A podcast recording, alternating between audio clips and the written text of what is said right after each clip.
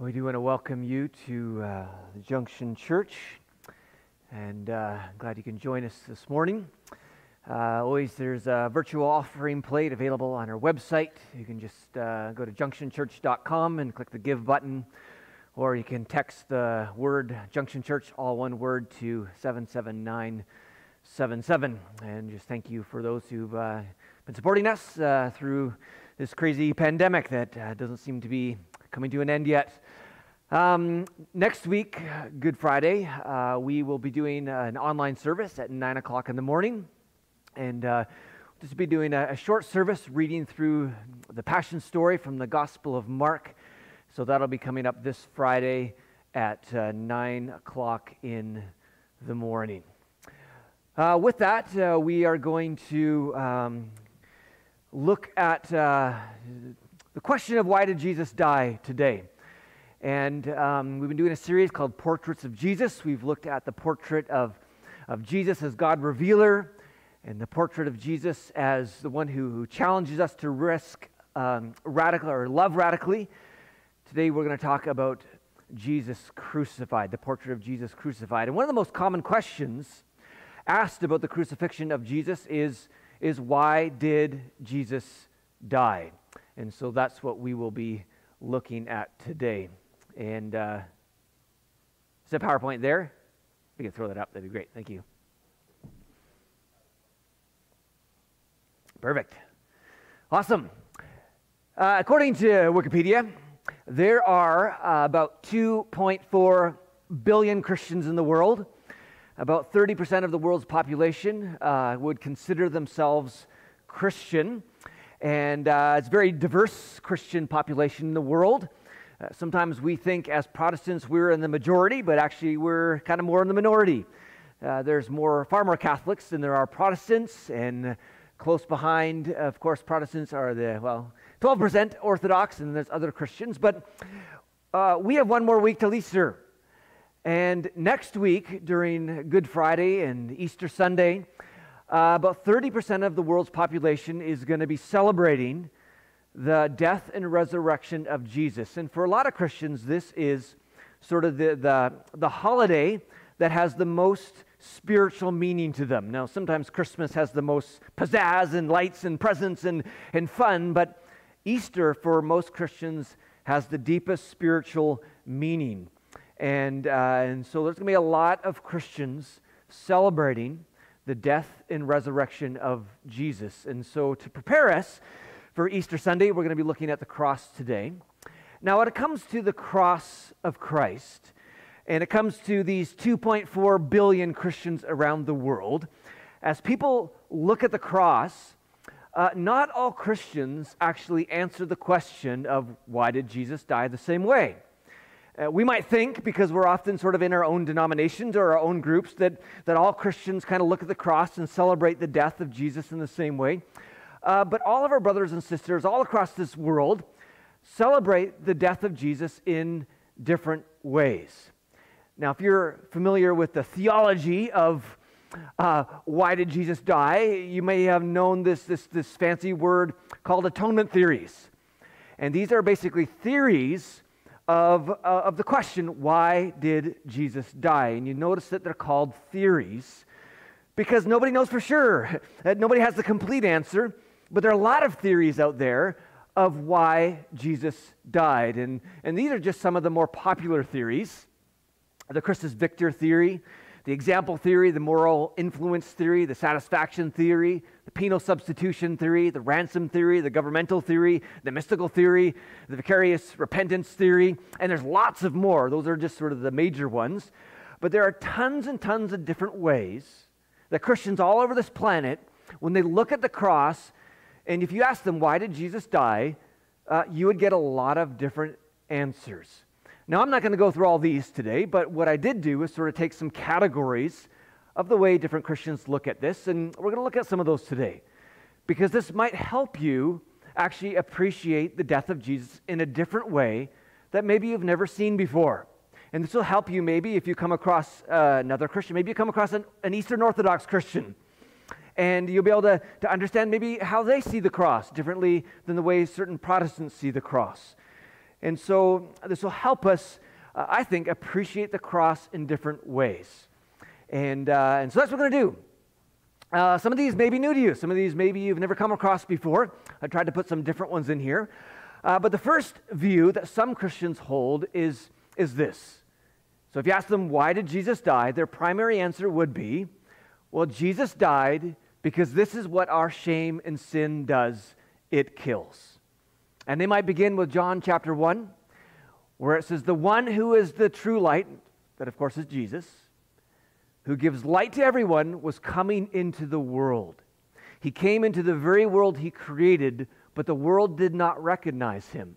He came to his own people, and even they rejected him. So their primary answer would be why did Jesus die? Well, this is what our sin, this is what our shame does. It was the religious system, it was, it was our brokenness that killed Jesus on the cross. In fact, if you read through the Gospels, this actually seems to be one of the primary answers that the Gospel writers actually give. Uh, all through the Gospels, when it's talking about the death of Jesus, it seems to be saying that, that it's our sin, it's, it's the religious leaders, it's the broken system that killed Jesus. For instance, Luke 9 says, the Son of Man is going to be delivered into the hands of men.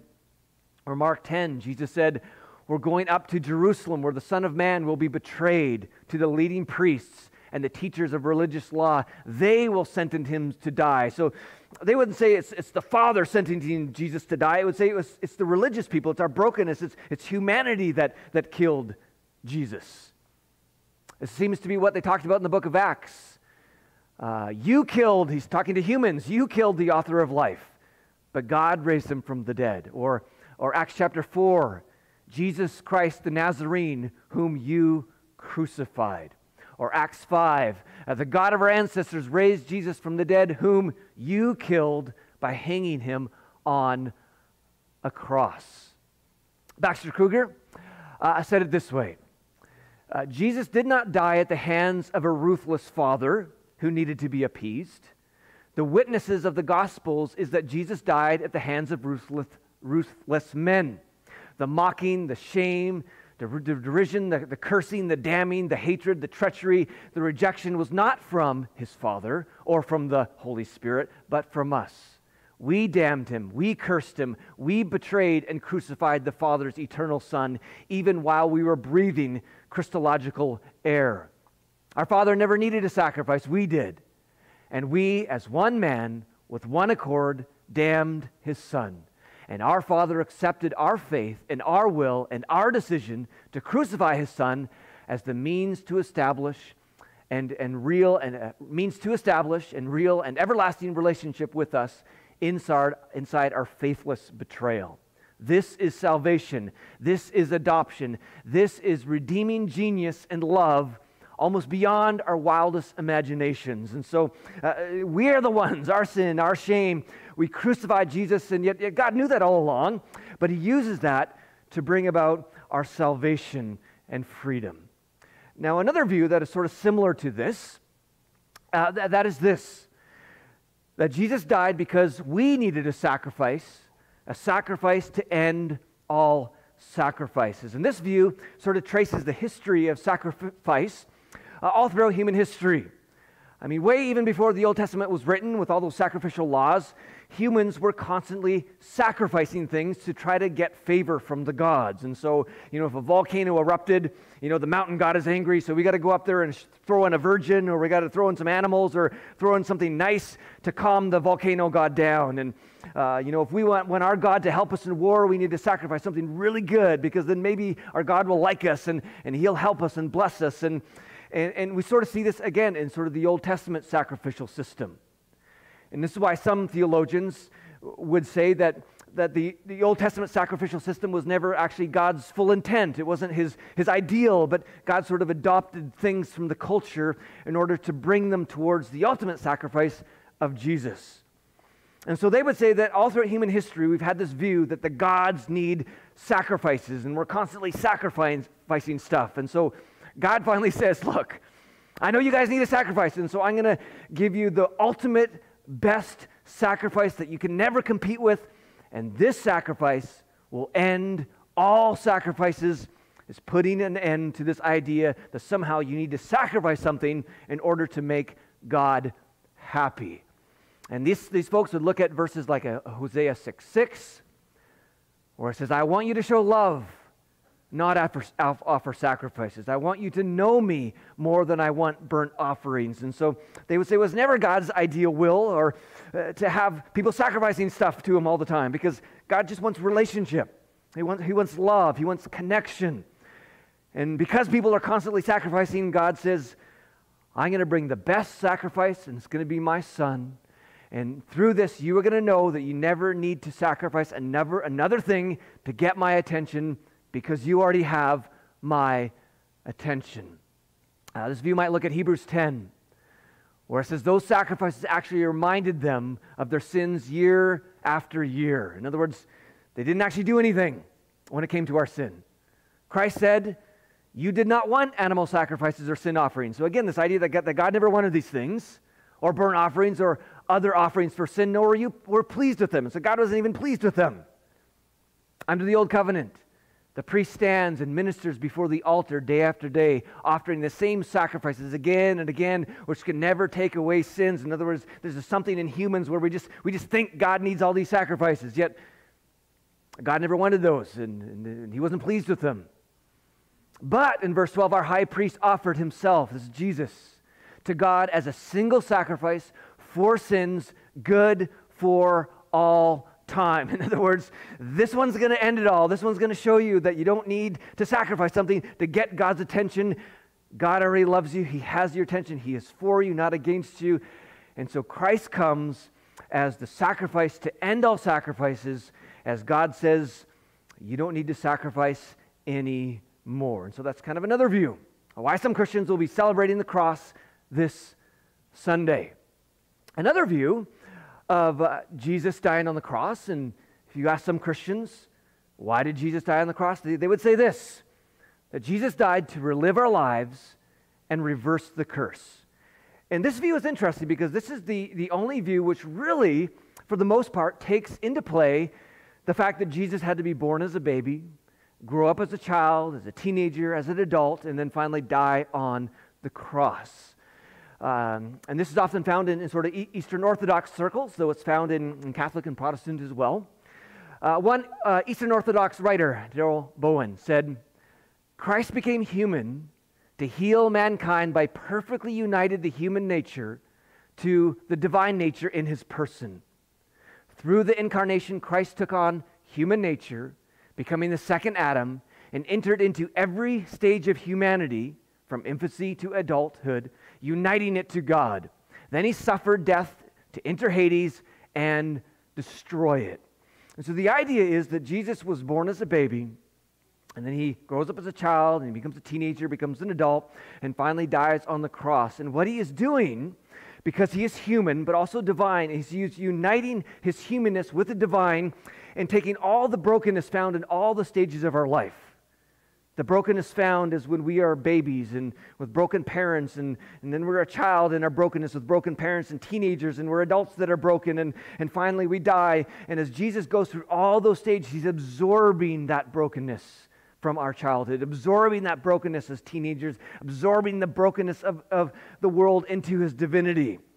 And because the divine, as it says in John, where you know the darkness can never overcome the light, that darkness is dissipated as he absorbing that into his life. And finally, Jesus dies, breaking the power of sin and death. And so they would look at this large scope that Jesus is absorbing the darkness into the divinity by reliving our lives, taking all of our brokenness, and, and bringing that into himself and reversing the curse.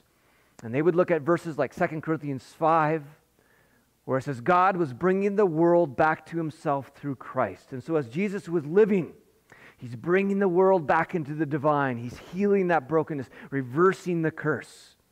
Or 1 Corinthians 15, as all die in Adam, so all will be made alive in Christ. And so as Adam brought brokenness into the world, Jesus becomes the second Adam and brings life into the world.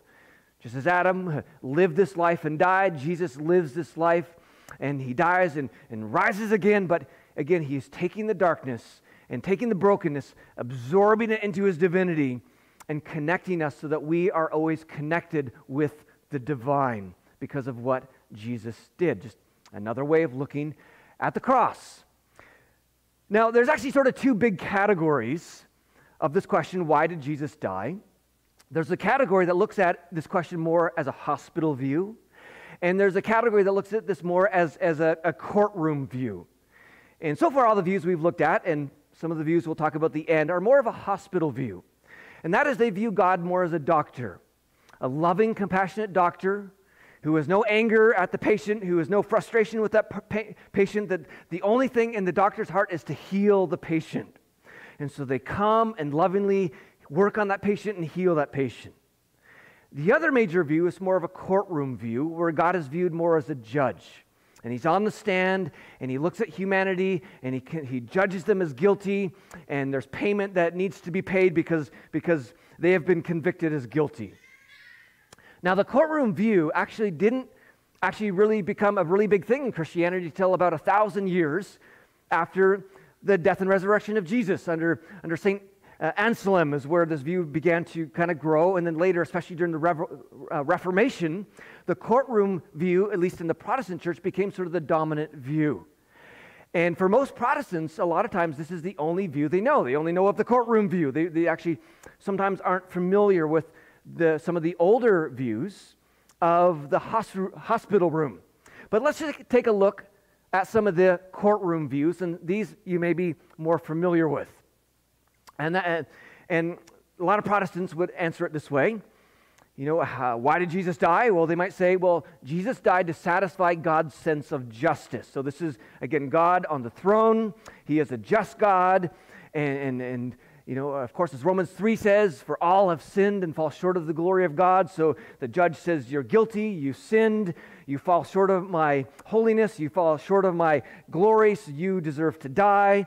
And so then Jesus steps into the scene and says, Well, I'll, pay, I'll take the penalty. Or sometimes God steps off the throne and you know, is Jesus and takes the penalty. And in 2 Corinthians 5, it says, you know, God made him, so we're judged guilty. So Jesus steps in and says, Well, I'll pay the cost. And so God makes Jesus pay for our crime. Uh, God made him who had no sin to be sin for us, so that in him we may, might become the righteousness of God. And so Jesus comes in, he pays our ticket, he pays our fine, and the judge is satisfied, and then we get to go free.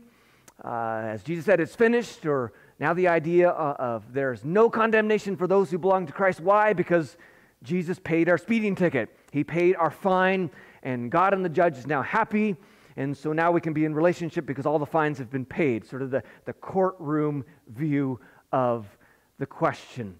Uh, sort of one notch above this is sort of a more intense courtroom view, often found more in kind of Reformed theology, some Protestant theology, and that is if you ask someone, well, why did Jesus die? They would say, uh, Jesus died to appease God's anger and wrath. And so this is, again, the courtroom scene where the God's on the throne and, and this, this judge has got a little more anger and wrath towards the, us who have committed these crimes. Um, very intense.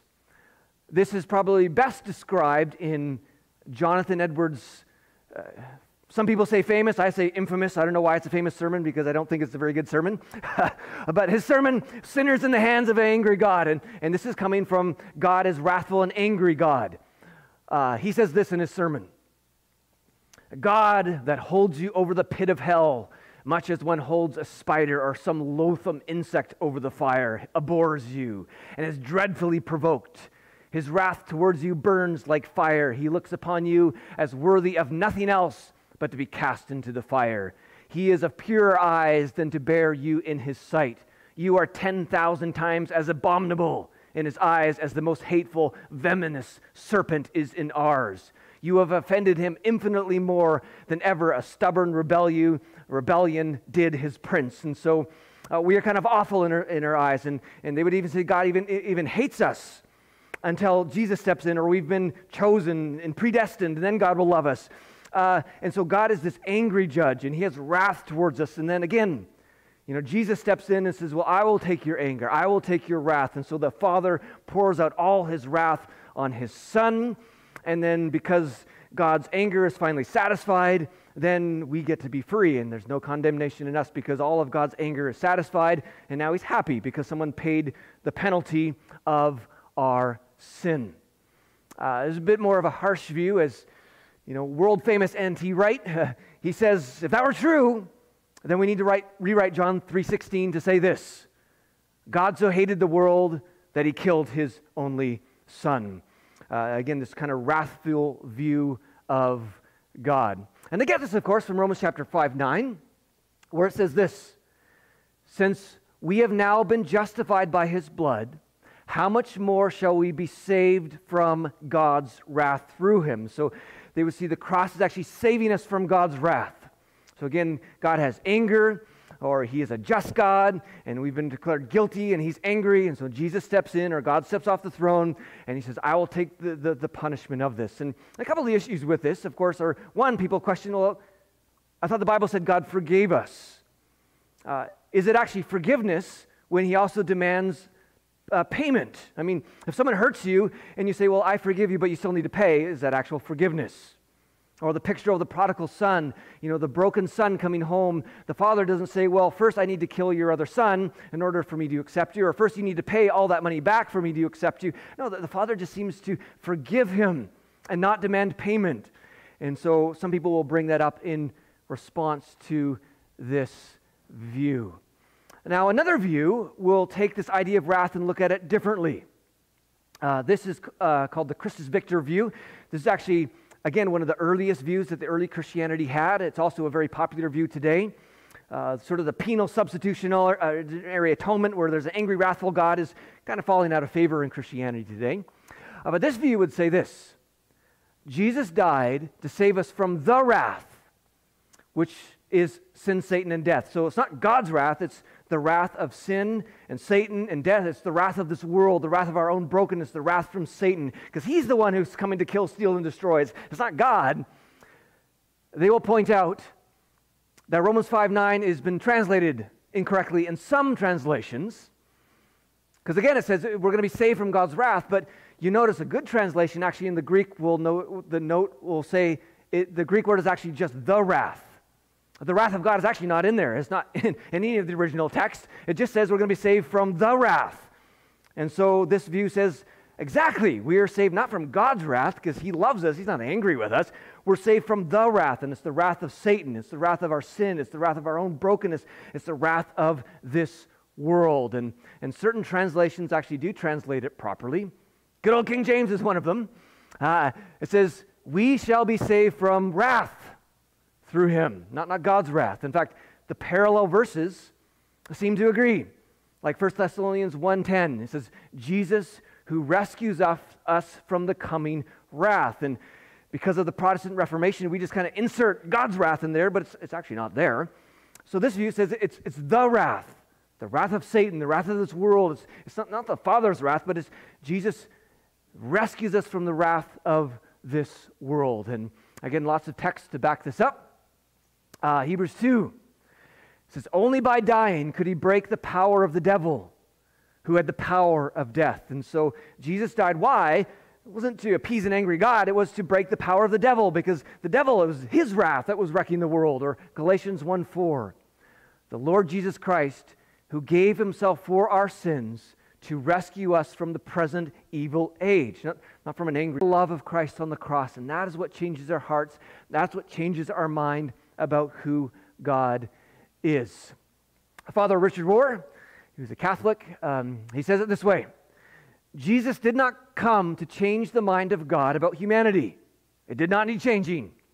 Jesus came to change the mind of humanity about God. And so wasn't God up there angry with us and, and frustrated and demanding justice and payment. It was God saying, I love you. Why can't you see that? And so Jesus is sent so that we finally see wow, this is who God is. He's a beautiful God, a loving God, He's amazing God. This is the kind of God I want to be connected with. Revelation 13 8 says, The Lamb slain from the foundation of the world. That, that Jesus was slain from the foundation of the world. In other words, uh, God has always looked like that, it says in Revelation, that, that God doesn't just look like Jesus when he died on the cross, uh, uh other centered, self sacrificial God for that moment, but God has always been an other centered, self sacrificial kind of God. And so this group would say this is why Jesus died, so that we might finally see that God is good and loving and beautiful and wonderful, not angry, not a God that needs all these sacrifices. Uh, Jesus came to change our mind about who he is. Um, mean, the very definition uh, of God is wrapped up in the cross. Of course, you know, God is love, and how is love defined? 1 John 3:16. This is how we know what love is. That Jesus laid down his life for us. And so all these things are debated. and we see them even debated in, in our theology. I mean, I think a lot of us know that song, In Christ Alone.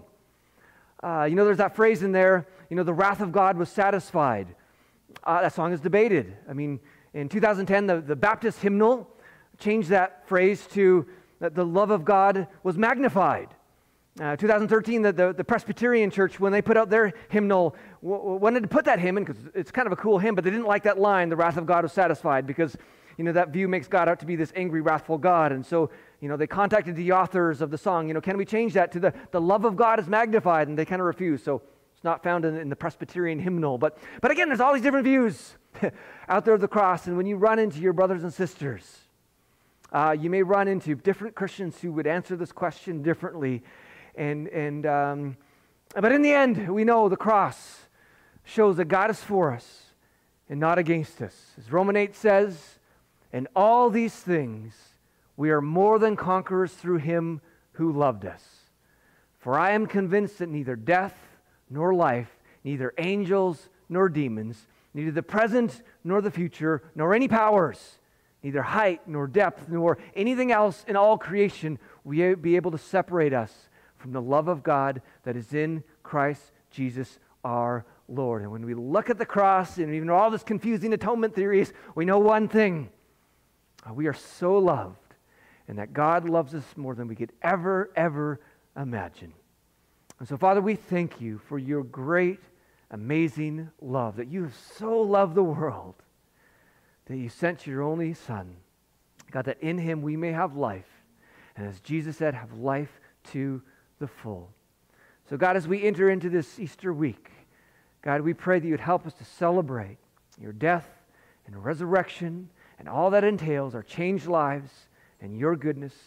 God, we glorify you. We honor you. God, we, we love you. In Jesus' name, amen.